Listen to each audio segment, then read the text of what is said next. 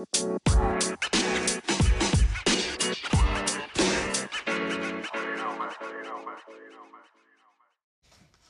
up, y'all? It's Kavya. Welcome back to the 17th episode of Women on the Mic. Today, I'm so excited to get to talk to Simone Charley, professional soccer player for the Portland Thorns and um, for Canberra United in Australia. Thank you so much, Simone, for taking the time and talking with me today. Yeah, thanks for having me. I'm excited. I know we've been in contact for a while, but I'm glad we finally worked this out. yeah, seriously. It's been a crazy few months, I think, um, for everyone. Have you have you been doing anything like have you been keeping yourself busy during this time? Any new hobbies or um, mostly reading. I really like to read, so I've been catching up on books that my friends have been recommending. Any um, good ones? I've been checking. Uh, I read this one called Love Does by Bob Goff. It was really good, probably one of my new favorites. Um, trying to think. I also picked up. It's called And the Mountain Echoes. Ooh, it's by I heard of that. Colette. Oh, have you really? Yeah, like there's. I think it's like a series, right? There's like a few books before and after that. Maybe. Yeah, uh, the author, I think it's Khaled Hosseini. He's written like two other books, yeah. Kite Runner and A Thousand Splendid Suns, and those are like two of my favorites. So I was like, okay, I got to try this other book.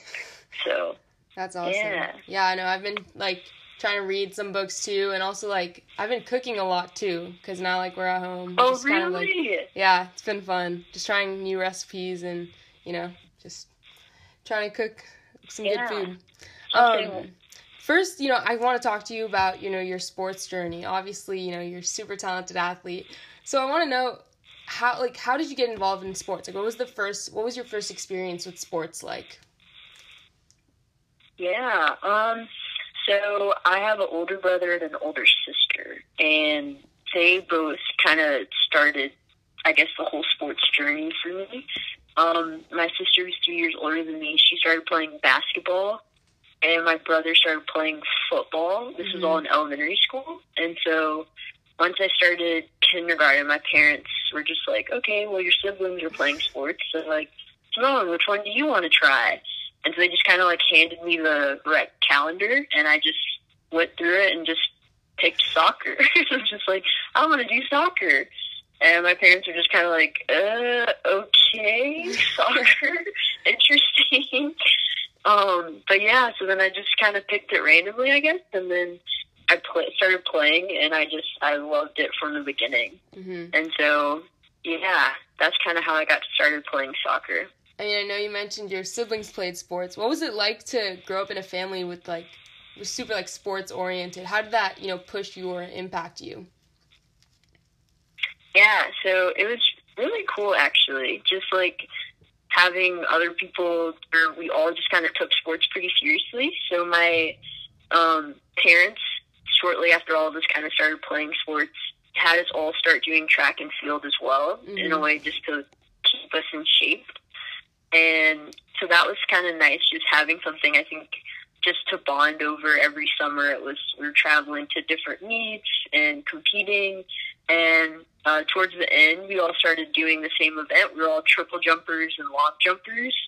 And so it was nice. I just kind of had my siblings teach me how to triple jump yeah. and how to long jump and give me tips and stuff like that. So it was definitely really nice.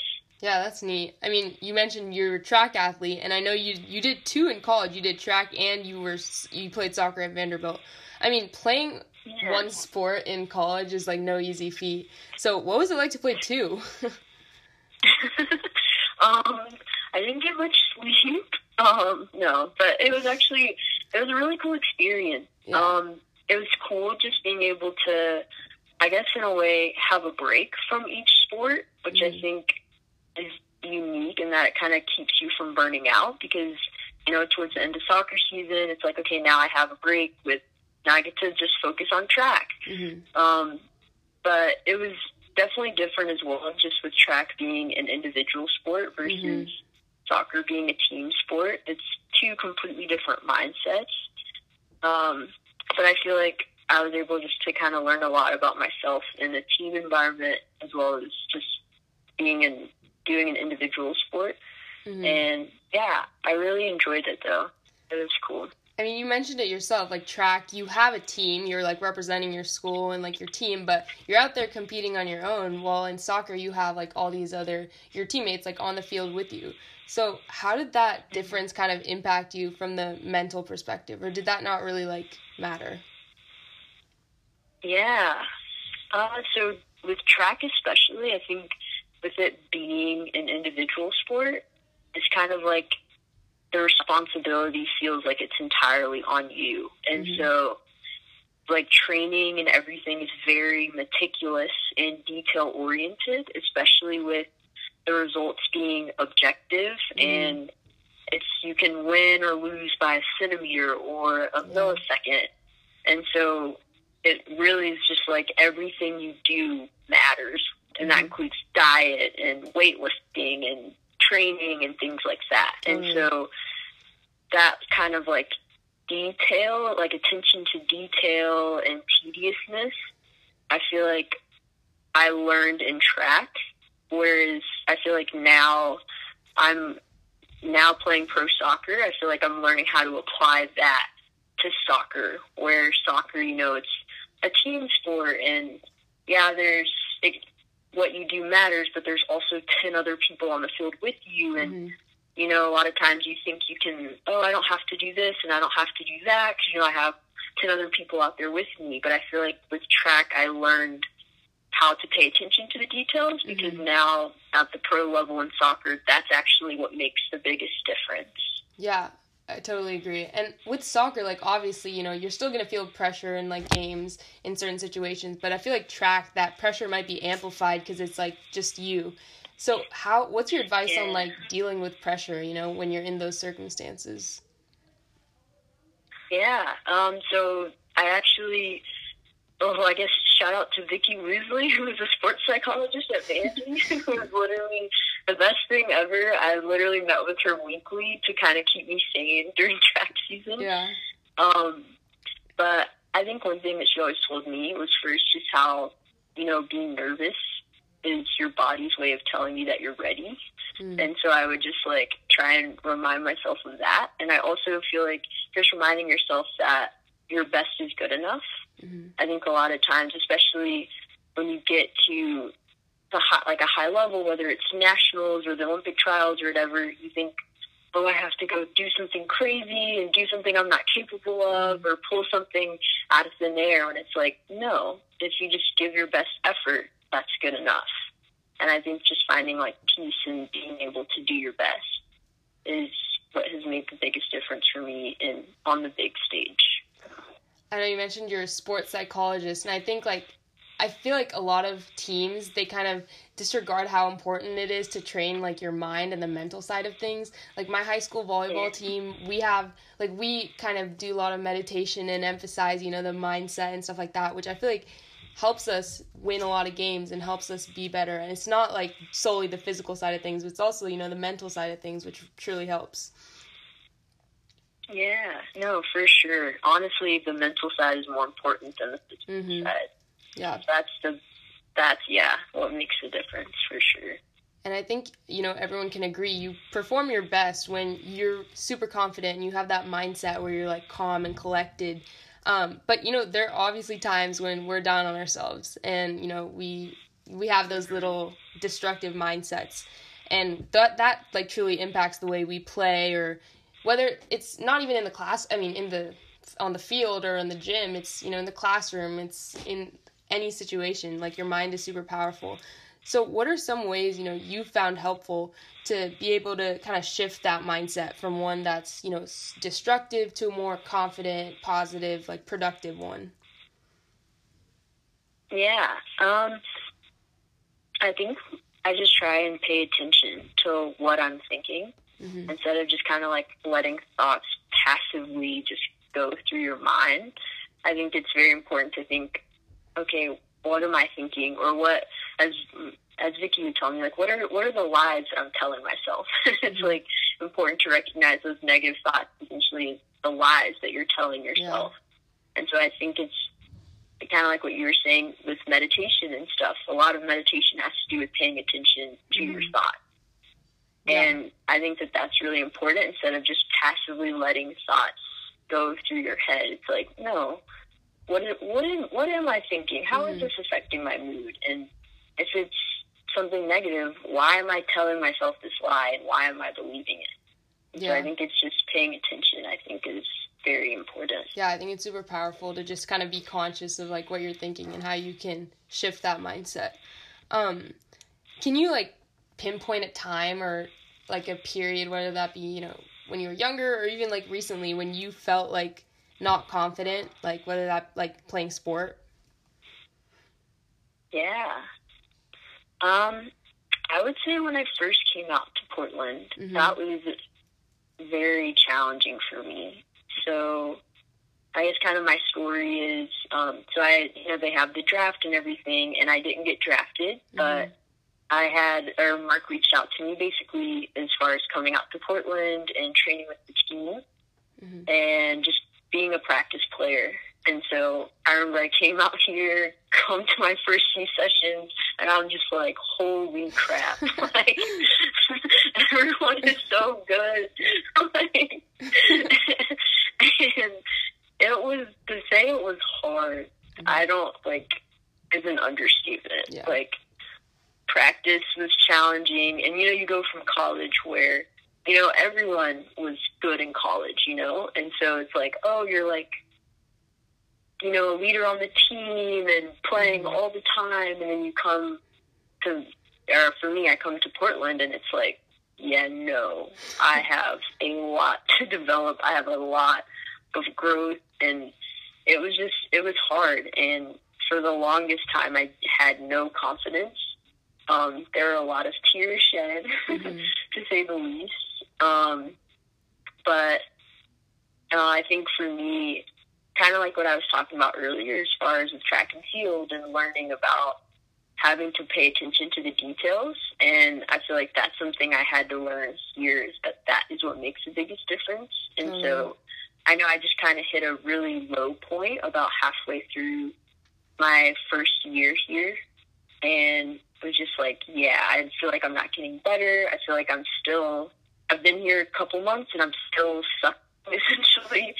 And so I was just like, you know, I got to go back to the basics and I got to go and just start kicking the ball against the wall and reteach myself how to play soccer. Mhm. And so I just started doing a lot of practicing on my own and just staying after practice every Yeah. day, kicking the ball against the wall, doing drills and stuff like that. And um, fast forward, I guess, eight, nine months, uh, I get an opportunity to try out for the team for preseason. And it kind of turned around. I awesome. ended up making the team after that. But when you talk about having low confidence, I yeah, that Yeah. was definitely a challenging time for me. I mean, that's really inspiring. And I think, you know, one of the things sports teaches you is like the importance of drive and resilience. And like clearly, you know, your story just showcased that and the impact of, you know, working hard and staying like driven in your path. Um, how, how has sports, you know, shaped your character off the field as well? You know, obviously you've learned all these things, but is there like a, you know, tangible experience you could like reference that kind of shows like displays how you how sports has impacted you off the field Yeah, that's a really good question. Um, like for so like- I would yeah go ahead say. Oh, what were you gonna say? no i was just like saying like for me i feel like volleyball and just playing sports in general has like increased my confidence and my like ability to risk take and and like be courageous in just Yeah. situations so like in the classroom you know i'm less afraid to sh- or i'm yeah less afraid to share my opinion and like raise my hand and participate in discussions and i feel like that comes directly from what i've learned from sport Oh, I like that. Yeah. I would say for me, um, so my coach in college was very much like a character development hmm type person where it was like as a team we're reading different books about character because it's like if you're if the stronger your character is, that's going to affect how you play. yeah And I think just with all the books that we read, I think as far as for me at least, like leadership has been something that I think has been helpful. Like I think we've talked a lot about servant leadership and how you know you always think of a leader as someone oh that's the person who tells you what to do mm. and who is at the front all the time when yeah. in actuality what makes a good leader is the person who's willing to give you their last who's mm-hmm. There to encourage you but also hold you accountable and kind of i guess finding that balance of mm-hmm. making sure that if you want to be a good teammate and also a good leader you have to make sure that you're that person who is sac- being the most sacrificial for yeah. the betterment of other people. Mm-hmm. And I think that that's something I've learned, and I've noticed it also in my relationships and friendships and things like that. Mm-hmm. Just making sure that I'm giving my all and that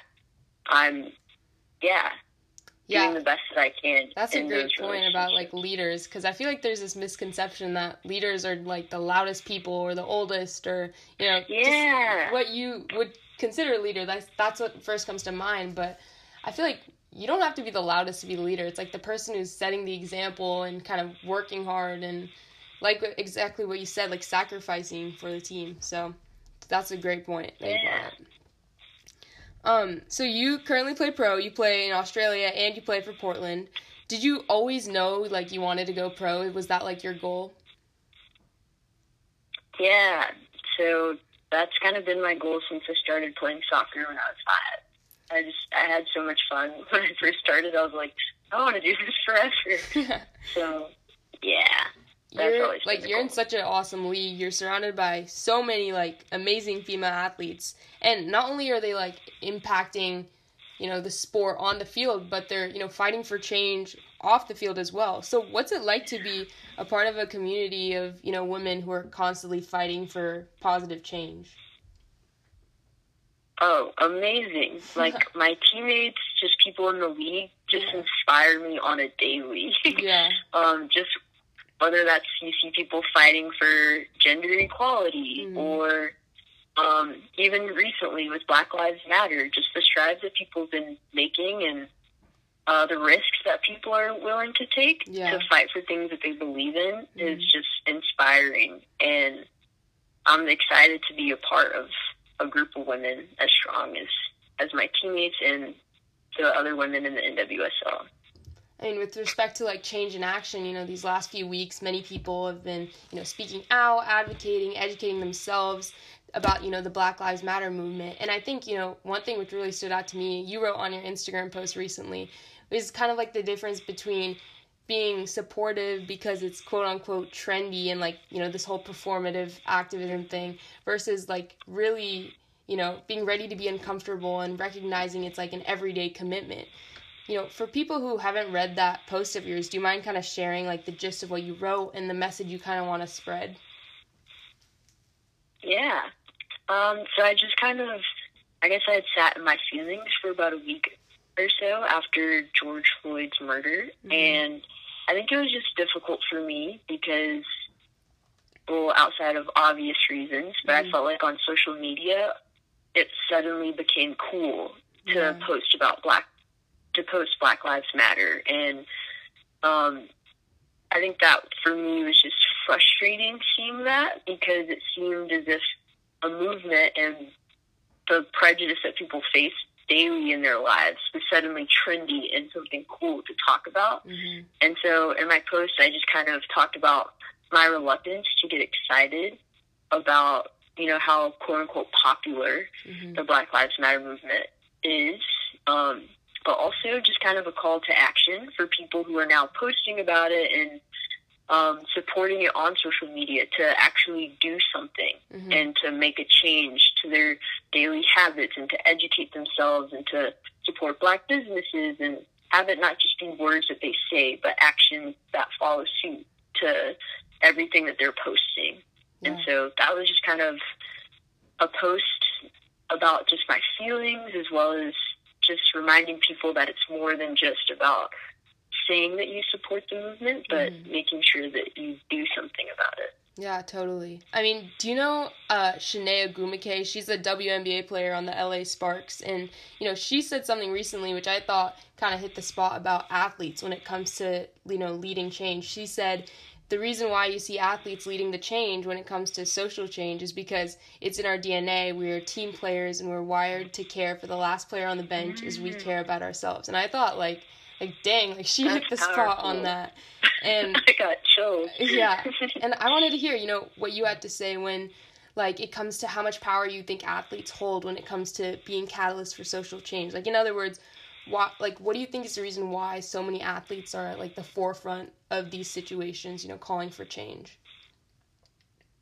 Yeah. So I think sports just gives athletes a unique platform mm-hmm. because people look up to athletes, um, follow them on social media, all of that. And so I think with the platform that athletes have, it's important that we use it for change. And I also think, kind of like what you were saying earlier, just the unique experience that we have as an athlete, what, which a lot of it is caring about everyone on your team and yeah. pushing towards a goal and working towards things that matter. Um, I think that's just kind of something that when you see something that you find unfair that you don't like, it's it's like in your DNA, exactly yeah. what you said.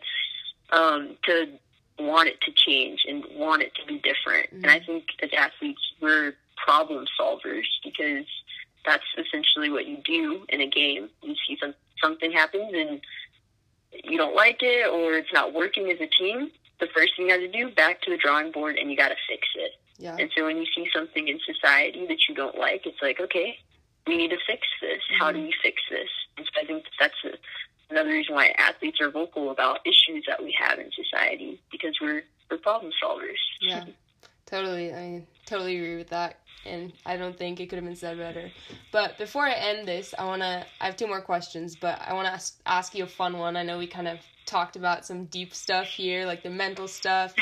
um, but we I was gonna ask you like what books were you reading, but you already told me. So are you watching like any good shows or movies?